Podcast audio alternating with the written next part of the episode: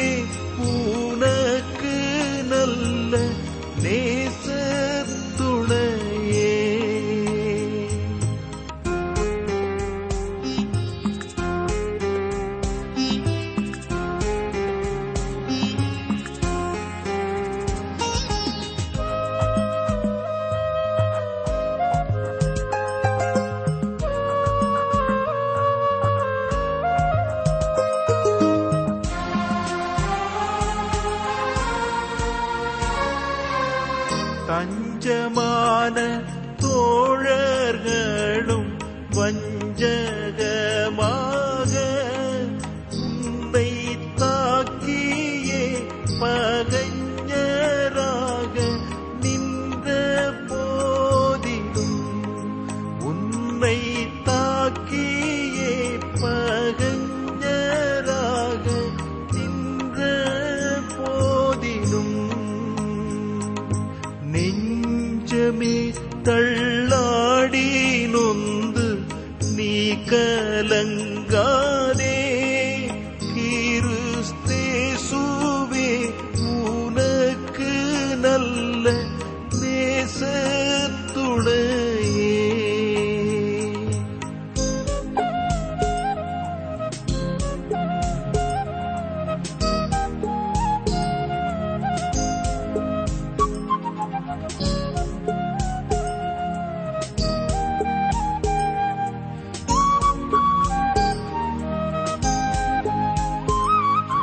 அன்னை தந்தையானவரும் சின்ன பேதமாய் உன்னை அங்கலாய்க்க பிட்டெளிஞன் ஆன போதிலும் உன்னை அங்கலாய்க்க பிட்டெளிஞன் ஆன போதிலும்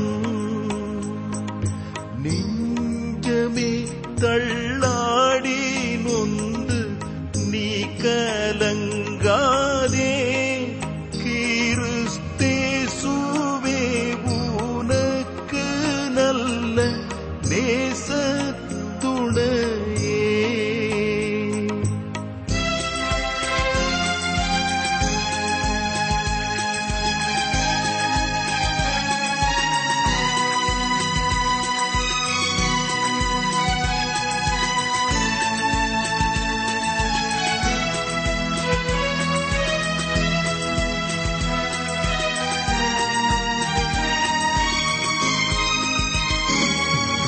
ஜீவனம் இழந்து துன்பம் மேவினாலும் மாசிருமையாய் சகிக்க ஒண்ணா வரும் சீருமையாய் சகிக்க ஒண்ணா வறுமை கொண்டாலும் நெஞ்சமே தள்ளாடி நொந்து நீ கலங்காதே கிறிஸ்தேசுவே உனக்கு நல்ல நேசத்துணையே.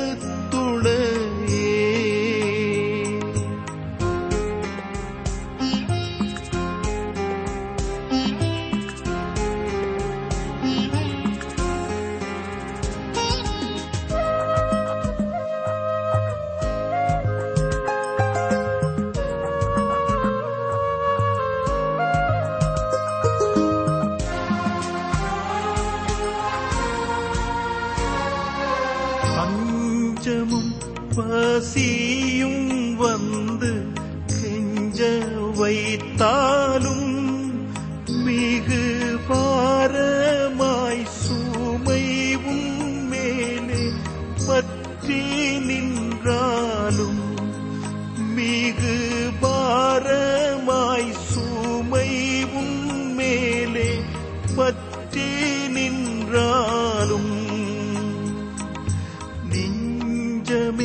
தள்ளாடி நொந்து நீ கலங்காதே கிறிஸ்தேசுவே உனக்கு நல்ல நேசத்துணையே. கிறிஸ்துவுக்குள் பிரியமான சகோதரனே சகோதரியே, ஒன்று தீமோத்தேயு நான்காம் அதிகாரம் ஆறாம் வசனத்திலே, இவைகளை நீ சகோதரருக்கு போதித்து வந்தால் விசுவாசத்திற்குரிய வார்த்தைகளிலும் நீ அனுசரித்த நற்போதகத்திலும் தேறினவனாகி இயேசு கிறிஸ்துவுக்கு நல்ல ஊழியக்காரனாய் இருப்பாய் என்று பவுல் தீமோத்தேயுக்கு சொன்ன ஆலோசனையை சிந்தித்தோம். இவைகளை நீ சகோதரருக்கு போதித்து வந்தால் என்று இங்கே வசனம் சொல்கிறது. பவுல் தீமோத்தேயுக்கு விசுவாச துரோகத்தை பற்றியும் பொய்யான உபதேசத்தையும் குறித்து எழுதி இவையெல்லாம் சபைக்கு வருகிறதாக இருக்கிறது என்று எச்சரிக்கிறார். முதலாவது, விசுவாசத்திற்குள்ளே வந்து பின்னர் அதை மறுதளிக்கும் விசுவாச துரோகிகளும் உண்டு என்று தெளிவுபடுத்துகிறார். இவ்வாறாக தீமோத்தேயு பவுலின் மூலமாக பெற்றுக்கொண்ட செய்திகளை விசுவாசிகளிடம் தெரிவித்து எச்சரிக்க வேண்டும். ஆம் அருமையானவர்களே, தேவனுடைய செய்தியானது இவ்வாறு ஒவ்வொருவராக கடந்து செல்ல வேண்டியது அவசியம். நமது வாழ்க்கையிலேயும் நாம் கற்றுக்கொண்ட எச்சரிப்புகளையும் ஆலோசனைகளையும் மற்றவர்களுக்கு பகிர்ந்து கொடுக்க வேண்டியது அவசியமானதாயிருக்கிறது. இயேசு கிறிஸ்துவுக்கு நல்ல ஊழியக்காரனாய் இருப்பாய் என்கிறார். ஒவ்வொரு விசுவாசியும் தேவ ஊழியக்காரனே. இங்கே அப்போஸ்தலனாகிய பவுல் தீமோத்தேயுவை குறித்து வேத வசனத்தை போதிக்கிற போதகர் என்பதை மனதிலே கொண்டு எழுதுகிறார். இந்த வரம் சிலருக்கு உண்டு, சிலருக்கு இல்லை. எல்லாரும் தேவ ஊழியர்களாக இருந்தாலும் சிலர் சில குறிப்பிட்ட வரங்களை பெற்ற ஊழியக்காரர்களாய் இருக்கிறார்கள். விசுவாசத்திற்குரிய வார்த்தைகளிலும் நீ அனுசரித்த நற்போதகத்திலும் தேறினவனாகி என்று பவுல் சொல்கிறதை கவனியுங்கள். இவ்விதமாகவே ஒரு விசுவாசி தேவனுடைய வார்த்தையிலே வளர வேண்டும். அருமையானவர்களே, நம்முடைய வாழ்க்கையிலேயும் சுற்றுப்புறத்திலும் அநேக பிசாசின் கிரியைகளும் தவறான இறைபக்தியும் பார்க்கிறோம். இவைகளெல்லாம் இருந்தும் கூட நாம் வழி விலகி போகாதபடி கர்த்தருடைய வழியிலே உறுதியாக இருந்து முன்னேறி செல்ல வேண்டும். நீங்கள் எப்படிப்பட்டவர்களாக இருக்கிறீர்கள்? சற்றே சிந்தித்து பாருங்கள். தொடர்ந்து ஒன்று தீமோத்தேயு நான்காம் அதிகாரம் ஏழாம் வசனத்தை பாருங்கள். சீர்கேடும் கிழவிகள் பேச்சுமாயிருக்கிற கட்டுக்கதைகளுக்கு விலகி தேவ பக்திக்கு ஏதுவாக முயற்சி பண்ணு. அப்போஸ்தலனாகிய பவுல் இதுவரை விசுவாச துரோகத்தை குறித்தும் பொய் உபதேசத்தை குறித்தும் கூறி தீமோத்தேயுவுக்கு எச்சரிப்பு கொடுத்தார். இப்பொழுது தீமோத்தேயு தவிர்க்க வேண்டிய அநேக காரியங்களை குறித்து சொல்ல ஆரம்பிக்கிறார். கவனிங்கள், சீர்கேடும் கிழவிகள் பேச்சுமாயிருக்கிற கட்டுக்கதைகளுக்கு விலகி என்று சொல்கிறார். நம்முடைய கிராமங்களிலே நாம் இப்படிப்பட்ட பேச்சுகளை, கதைகளை, பழமொழிகளை கேட்டிருக்க வாய்ப்பிருக்கிறது. இதை வயதான பாட்டிமார்கள் பெரும்பாலும் சொல்வார்கள். அது மட்டுமல்ல, அநேக மருத்துவ குறிப்புகள் அல்லது ஆரோக்கிய குறிப்புகளை அவர்கள் சொல்ல கேட்டிருக்கலாம். அதிலே சில பிரயோஜனமானவை, அநேகம் பயனற்றவை. குறிப்பாக அவர்கள் கூறிக்கொண்டே இருக்கும் கட்டுக்கதைகள் நமக்கு எந்த விதத்திலும் பிரயோஜனத்தை தரப்போவதில்லை. ஆகவே அந்த கட்டுக்கதைகளுக்கு விலகி இரு என்று அப்போஸ்தலனாகிய பவுல் தீமோத்தேயுவுக்கு ஆலோசனை கொடுக்கிறார். இது மட்டுமல்ல, தேவ பக்திக்கு ஏதுவாக முயற்சி பண்ணு என்றும் சொல்கிறார். தீமோத்தேயு தன்னுடைய வாழ்க்கையிலே தேவ பக்தியை அபியாசிக்க வேண்டும்.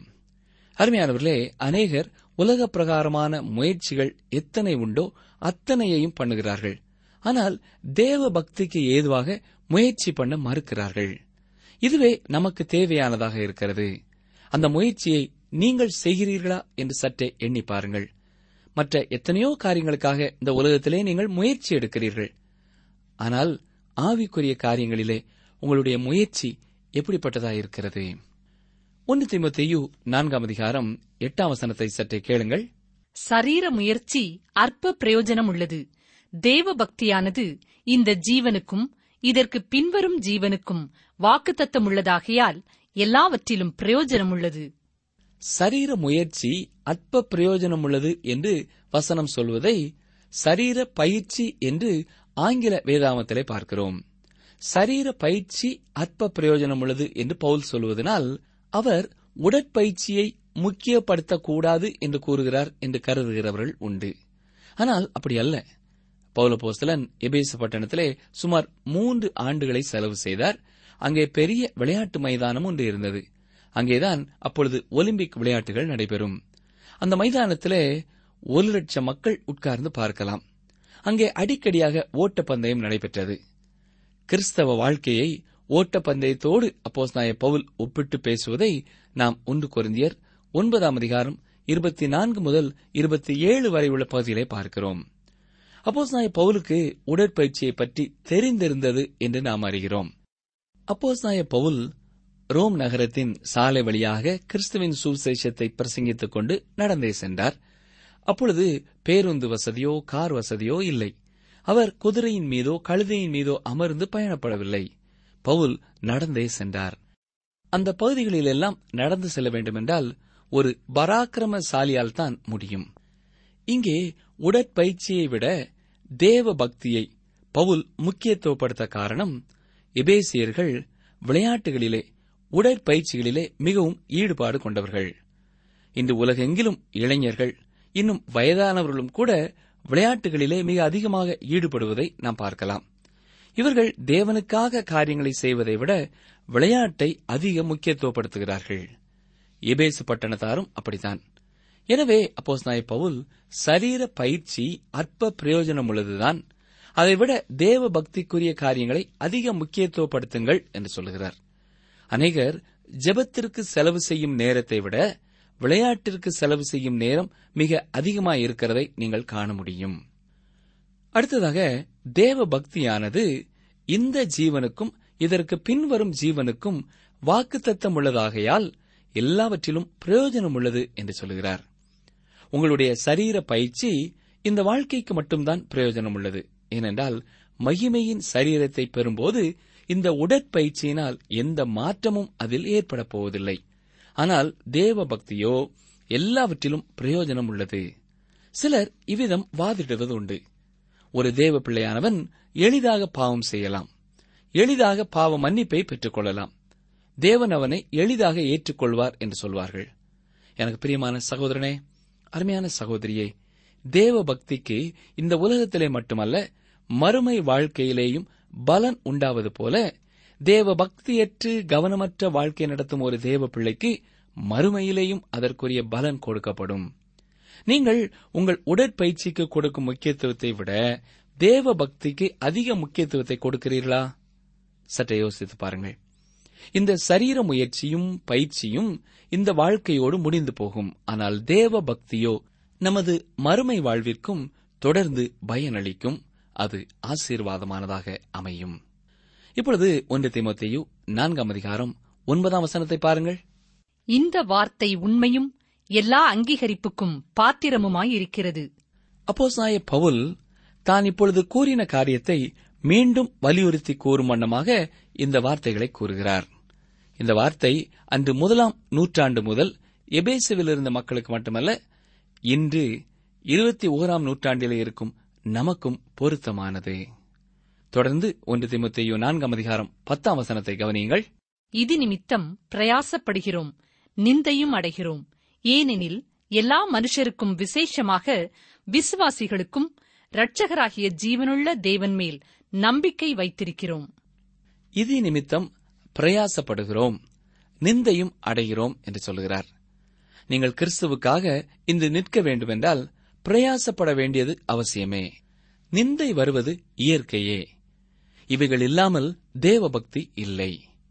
நாம் சில தியாகத்தை செய்தாலே அவருக்காக வாழ முடியும். இதிலே எந்த ஒரு சந்தேகமும் இல்லை. கவனிங்கள், எல்லா மனுஷருக்கும் இரட்சகராகிய ஜீவனுள்ள தேவன். சிலர் இயேசுவின் நிறம் என்ன என்பார்கள். அவருடைய முடி வெள்ளைக்காரர்கள் போல இருக்குமா, இல்லை கருப்பு நிறத்திலே இருக்குமா என்றும் சிலர் கேட்பார்கள். ஒரு இயேசுவின் ஓவியம் கருப்பு நிறத்திலே உள்ள மனிதரை போன்று வரையப்பட்டிருந்தது. எனவே அருகிலே நின்ற ஒரு வெளிநாட்டுக்காரர்களிலே ஒருவர் முகத்தை சுளித்தார். உடனே அருகிலே நின்ற மற்றவர், ஏன் முகத்தை சுளிக்கிறீர்கள்? இயேசு கருப்பு நிறத்தில் இருக்கக்கூடாதா? அவர் எல்லா மனுஷருக்கும் இரட்சகர் இல்லையா என்று சொன்னார். ஆம், அவர் எல்லா மனுஷருக்கும் இரட்சகராகிய ஜீவனுள்ள தேவன். அவர் என்ன நிறம், அவர் முடி என்ன நிறம் என்றெல்லாம் வேதத்திலே கொடுக்கப்படவில்லை. அது முக்கியமான செய்தியும் அல்ல. நீங்கள் யாராயிருந்தாலும் இயேசு கிறிஸ்து உங்கள் இரட்சகராயிருக்கிறார். அவர் ஒருவரே இரட்சகர். விசேஷமாக விசுவாசிகளுக்கும் இரட்சகராகிய ஜீவனுள்ள தேவன் என்று கூறுவதை கவனிக்க வேண்டும். அவர் எல்லா மனிதருக்கும் இரட்சகர்தான். ஆனாலும் அவரிடத்திலே திரும்பி அவரை விசுவாசிக்கும் ஒருவருக்கே அவர் இரட்சகராக இருக்க முடியும். ஒரு விளக்கத்தை கவனிங்கள். நாம் புகைவண்டி நிலையத்திற்கு போகிறோம். அங்கே அநேக ரயில்கள் நிற்கின்றன.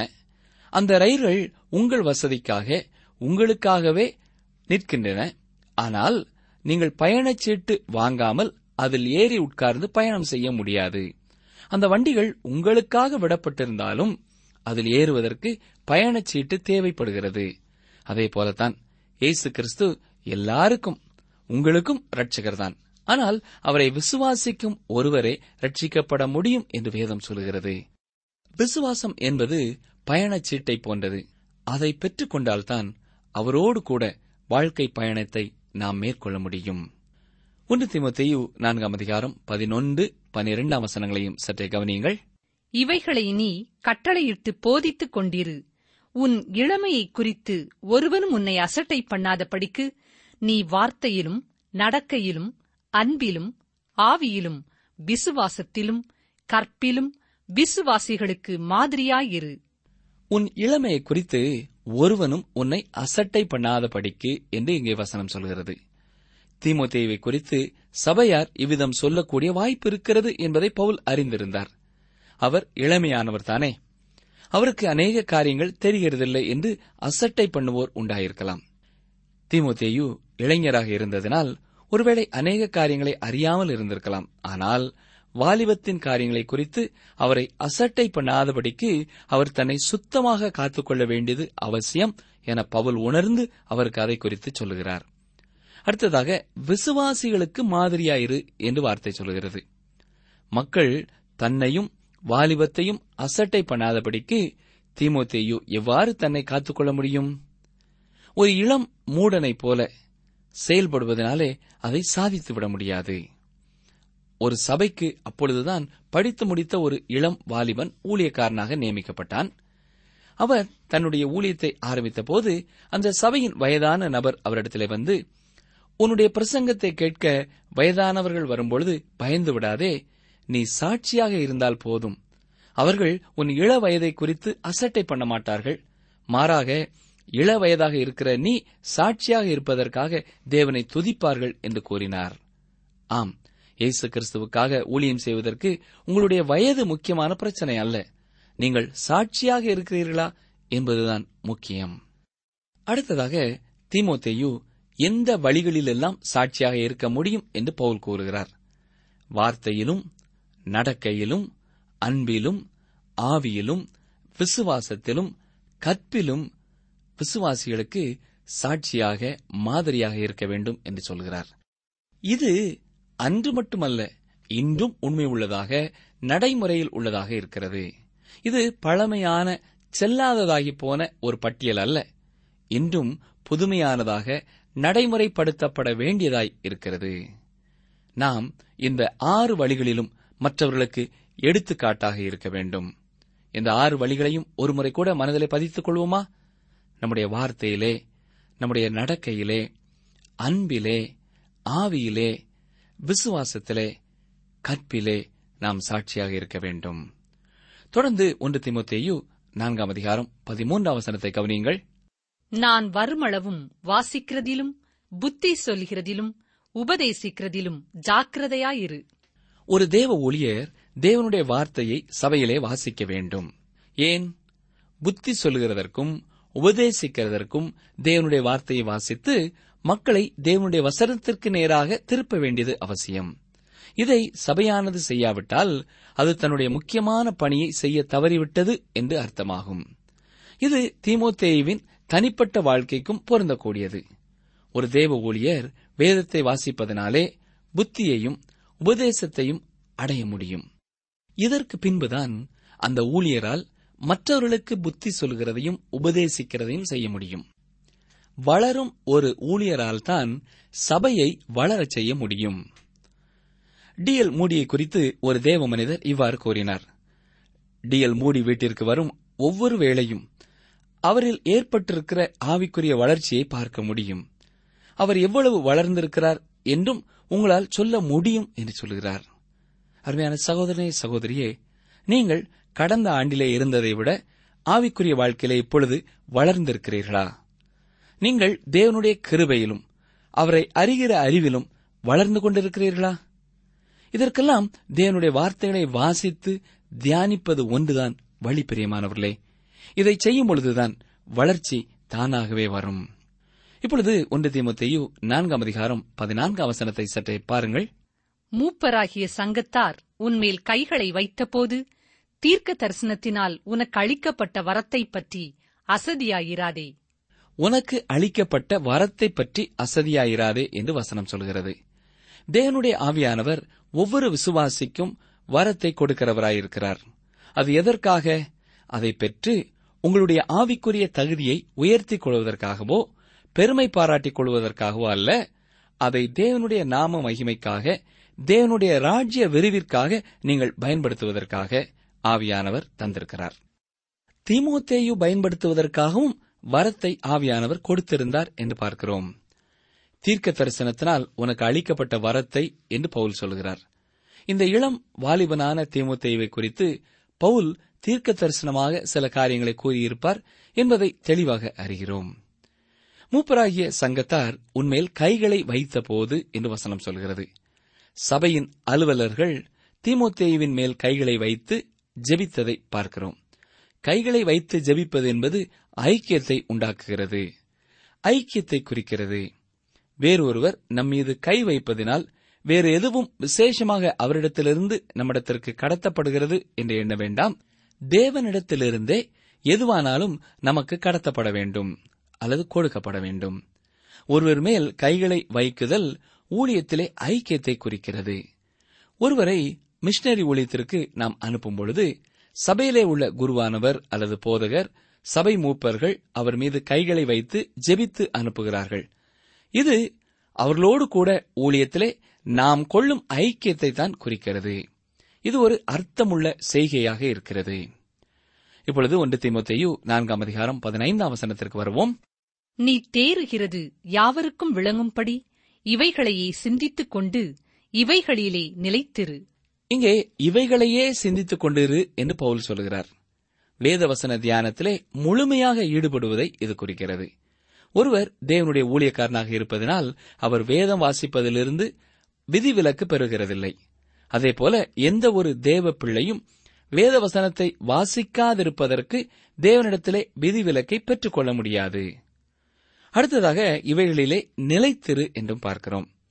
இந்த வேதவசன தியானத்திலே முழுமையான ஈடுபாடு கொண்டு அவைகளிலே நிலைத்திரு என்று பவுல் ஆலோசனை சொல்கிறார். நாம் காலை தியானத்தை செய்யும் வேளையிலே அதைத்தான் செய்ய வேண்டும். வேதம் வாசித்து ஜெபித்து அவருடைய பிரசன்னத்தை பெற்று மகிழ வேண்டும். அதற்கு பதிலாக நான் அந்த நேரத்திலே வேத வாசிப்பிலும் அதை கற்றுக்கொள்வதிலும் மட்டுமே ஈடுபட போகிறேன் என்று சொல்லக்கூடாது. அது சரியான காரியமல்ல. அதேபோல இரவிலே பாதி உறக்கத்தோட வேதம் வாசிப்பதும் முறையல்ல. காலையிலே உணவு எடுத்துக்கொண்டே, ஒரு பக்கம் வேதம் வாசித்துக் கொண்டே, அடுத்து பணிக்கு ஓடிப்போகும் அவசரத்தோடே காணப்படக்கூடாது. உங்கள் பாடங்களை படிக்கும் பொழுதும் பரீட்சைக்கு ஆயத்தமாகும் பொழுதும் இவ்வாறு படிப்பீர்களா? வேத வாசிப்பு இதைவிட மிகவும் முக்கியமானது பெரியமானவர்களே. அதை நாம் நேரம் செலவு செய்து கற்றுக்கொள்ள வேண்டியது அவசியம். நீ தேறுகிறது யாவருக்கும் விளங்கும்படி என்று பவுல் சொல்லுகிறதை கவனியுங்கள்.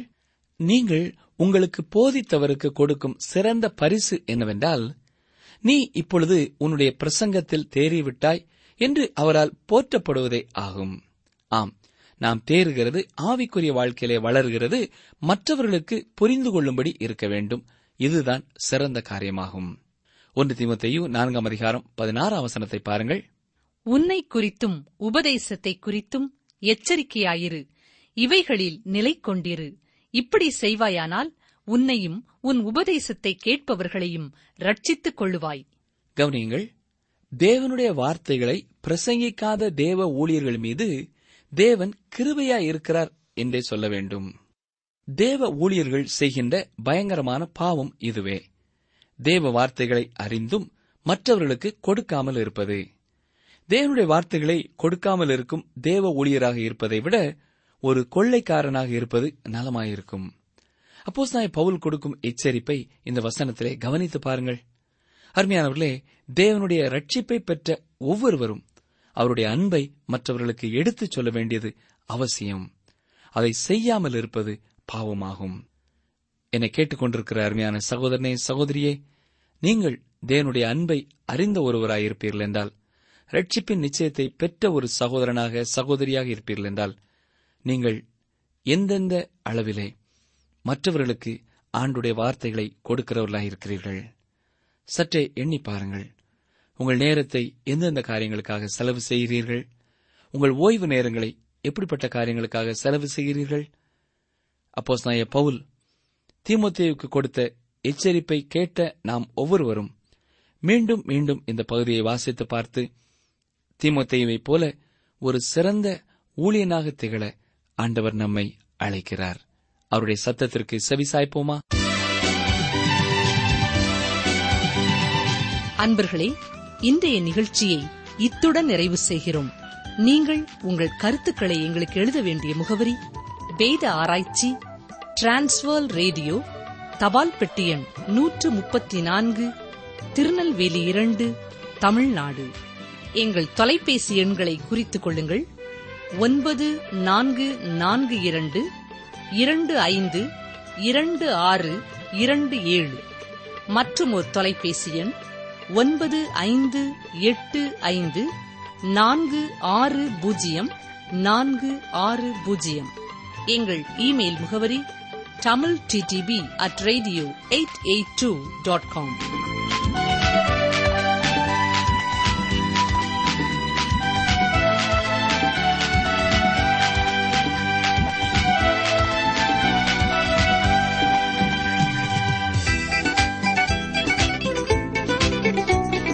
பர்வதங்கள் எருசலேமை சுற்றிலும் இருக்குமா போல் கர்த்தர் இதுமுதல் என்றென்றைக்கும் தம்முடைய ஜனத்தை சுற்றிலும் இருக்கிறார்.